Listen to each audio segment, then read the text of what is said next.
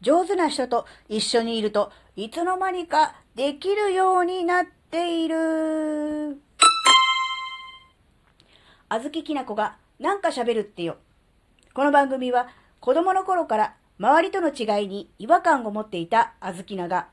自分の生きづらさを解消するために日々考えていることをシェアする番組です。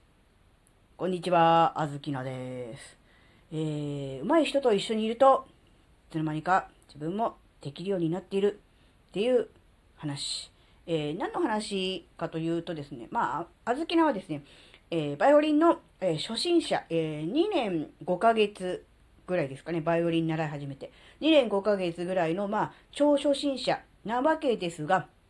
えっ、とね、アマチュアオーケストラに、え、所属しています。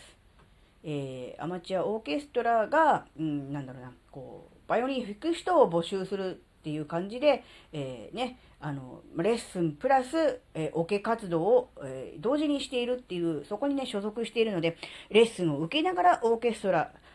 の、あの、なんだろう、曲も弾くみたいな、そういう感じです。で、基本的には、初心者が、ほぼ、8割、9割、初心者えー、の人なので、まあね、レベル的にはそんなに難しい曲は弾きませんが、それでもやっぱりね、もう、今年、今年じゃない、来年、来年の春で3回目の発表会なので、まあ、それなりのレベルは上がってきました。初心者がやるにはちょっと、えレベルは上がってきましたが、でですね、あずきなはですね、えー、今回ですね、えー、ファーストバイオリンを、え、やることになってしまった。なってしまったじゃない、なりました。えー、ですね。今まではセカンドだったんで、あの、まあ、そんなに難しいものはなかったわけです。で、あの、ファーストバイオリンは、やっぱり経験者、えー、バイオリン弾けてる人が弾いていたわけですが、そこにね、超初心者の小豆が混じるというね、えー、実はですね、経験者の方がですね、バイオリン経験者、え上手な方がですね、えー、ビオラに転校してしまったんですね。しかも2名。なので、その分の補充という形で、あの、あずきながセカンドからファーストに回ったという感じになったわけです。当然ね、え周りの他の方はですね、えー、できる人、弾ける人ですよね。経験者ですから。の中に未経験だった初心者のあずきなが入るわけですから、これは難しいわけです。もう、ちんぷんかんぷん。あずきな、あの、楽譜読めない人なので、もう、ちんぷんかんぷんで、もう、ついていくのが精一杯。なんならエアーで弾くみたいな。だったんですが、ここに来て、ちょっと難しい部分もね、あの、弾けるようになってきました。あのもちろん練習してるからっていうのはあるんですが、やっぱりね、あの、隣で、えー、上手な方が弾きますよね。そうするとそれに合わせて、うーん、なんだろうな、弾くわけですよ。そのオ、ケの練習の時に。そうすると、やっぱりね、弓の使い方とか、あと音の出し方みたいなのをすぐ真横で、えまあ、お手本っていうわけではないでしょうけども、結果お手本を弾いてくださるわけですよ。ただやっぱそれに合わせて弾くっていうことで、だんだんと、うーん、なんだろう、指使いがこう、早くできなくて全然トゥルルンとならなかった部分も、なんとなくこう、同じような感じで弾けるようになってきたりとかですね、ポジション移動っていうのがあるんですが、もうポジション移動がもうぎこちなくてですね、全然こう、音が繋がらなかった部分も、だんだんとこう、えー、繋がってくるようになってきて、やっぱりあのね、上手い人、上手な人、できてる人の、まあ、隣というか、そばというかね、近くで、えー、練習するとか、えー、一緒にやるっていうことが、結果的に、少しずつ、教えてもらうわけじゃないんですよ。教えてもらってるわけじゃなくて、一緒に弾いてるだけなんですけど、結果的にいろんな、いろんないいものを吸収して、そっち方向にこうなんだろうな、水が高いところから低いところに流れていくっていうような感じで、自然とこう、うまい方にこう、引き寄せられていくっていうか、そういう感じになるんですよ。で、最初のね、練習の頃は全く小豆菜が、小豆菜だけ弾けないみたいな感じだったので、もうほんとね、惨めですよね。うん。うん。あずきなだけつっかえる、あずきなだけ間違える、あずきなだけ弾けないっていうの、本当にこれは惨めで悔しい思いをしたんですが、そこで、ああ、もうダメだ、エアーでいいやって思わないで、まあ、とりあえず、まだ本番まで時間があるから少しずつでもいいからやれるようになろう、弾けるようになろうと思って練習していたところ、少しずつですが、ついていけるようになった。で、あ、もしかしたらもっと頑張れば弾けるようになるかもって思っていると、ね、あの、だんだんとこう、合ってくるわけです。だからやっぱりこのね、上手い人、できる人と、そばにいるとか、こうかか関わりを持つとかなんだろうな。ってすごい大事で、で、これはオーケストラとか楽器演奏に限らず何でもそうだと思うんですよ。身近なところにお手本として、えー、上手な人とか、えー、上手い人みたいな目標みたいな感じでこう置いておくってすごく大事かなって。うん。だから、うん、何でもそうだと思うんです。音声配信なら音声配信で、あ、この人の、えー、声素敵だなとか、喋り方素敵だなとか、テーマの選び方素敵だなって思う人、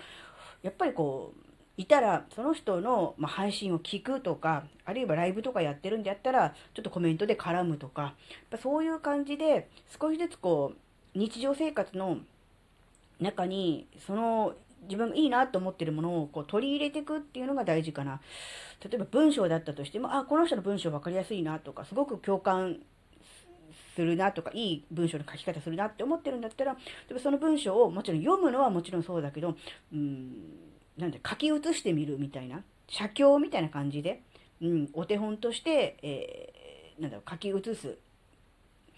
とかいうのもありかなって、もちろんそれをそのまんま世の中出したらもう完全パクリなのでもちろんアウトなんですけど、うん、なんだろうな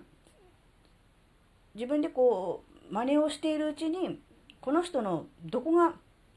いいと思ったのか、どこが好きなんだろうなって思うのがこう分かってくるじゃないですか。言葉選びだったり、えー、リズムだったり、えー、語尾の感じだったり、うん、いろいろ、まあ、ワードチョイスもそうでしょ。いろんなものが、こう、ただ読むだけではわからない、こう、自分がこう書き写す、あるいはまパソコンなんて打ち込むなどでもいいでしょう。そうすることによって、あ、ここが自分はいいなと思ったんだなみたいなポイントみたいなのが見えてくると思うんですね。そうすることによって、ああ、じゃあ自分は、うん、もうそのいいなと思ったそのポイントを、うん、少しこう、うん、真似しようとかね、取り入れようみたいな感じになると、完全にパクリではない、でも今までの自分とはまた違う、うなんだろうな、自分が良いと思っているものが、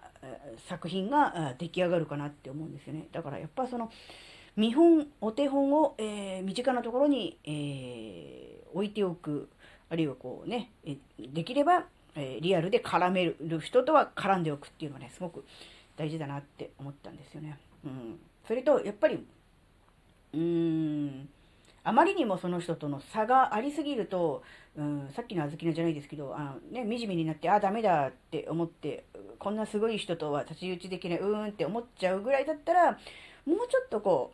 う、身近なとこ、ちょっと手を伸ばせば届きそうなレベルとか、うん、ちょっと先行く先輩みたいな人をこうマンマークしていく方のが、うん、気が楽なのかもなって、うん、今まで来てないけど、1年頑張れば、1年後にはこの人と同じぐらいのレベルにはいけたらいいなぐらいの、そのぐらいの気持ちの方のがね、気持ちも楽なのかもしれないですね。いきなりね、すごい、あの、プロみたいなね、人をこう目標にすると、ね、あの、そこまでの道のりは、うん、大きすぎますからね、ちょっと身近で、なんだろうね、ちょっとね、先行く先輩、手が届きそうな人ぐらいをね、マンマークするのがいいのかなってこともちょっとね、考えたりもしました。がね、うん、まあ、まあ、バイオリンの方はもうちょっと先なので、発表会は、もうちょっとね、あの、しっかり練習して、うん、同じようにとはいかないでしょう。もうもちろん、歴が違うんですから、経験が違うんですから、同じようにとは、えー、言いませんけれども、ただ、うん、あずきなりに、えー、きちんと、ちゃんと弾ける、納得できて弾ける、ね、エアーじゃなくて、最後、最初から最後まできちんと弾き切るということをね、目標にして、その上で、えより良い音であるとかね、より良い、こう、なんだろうな、周りの音を聞いて合わせるとかね、そういうところまでね、いければね、今回はいいかなとか、ちょっとね、思っております。はい、えー、今回のお話があなたの生きづらさ解消のヒントになれば、とっても嬉しいです。ここまでお聴きくださりありがとうございました。それではまた次回お会いしましょう。バイバーイ。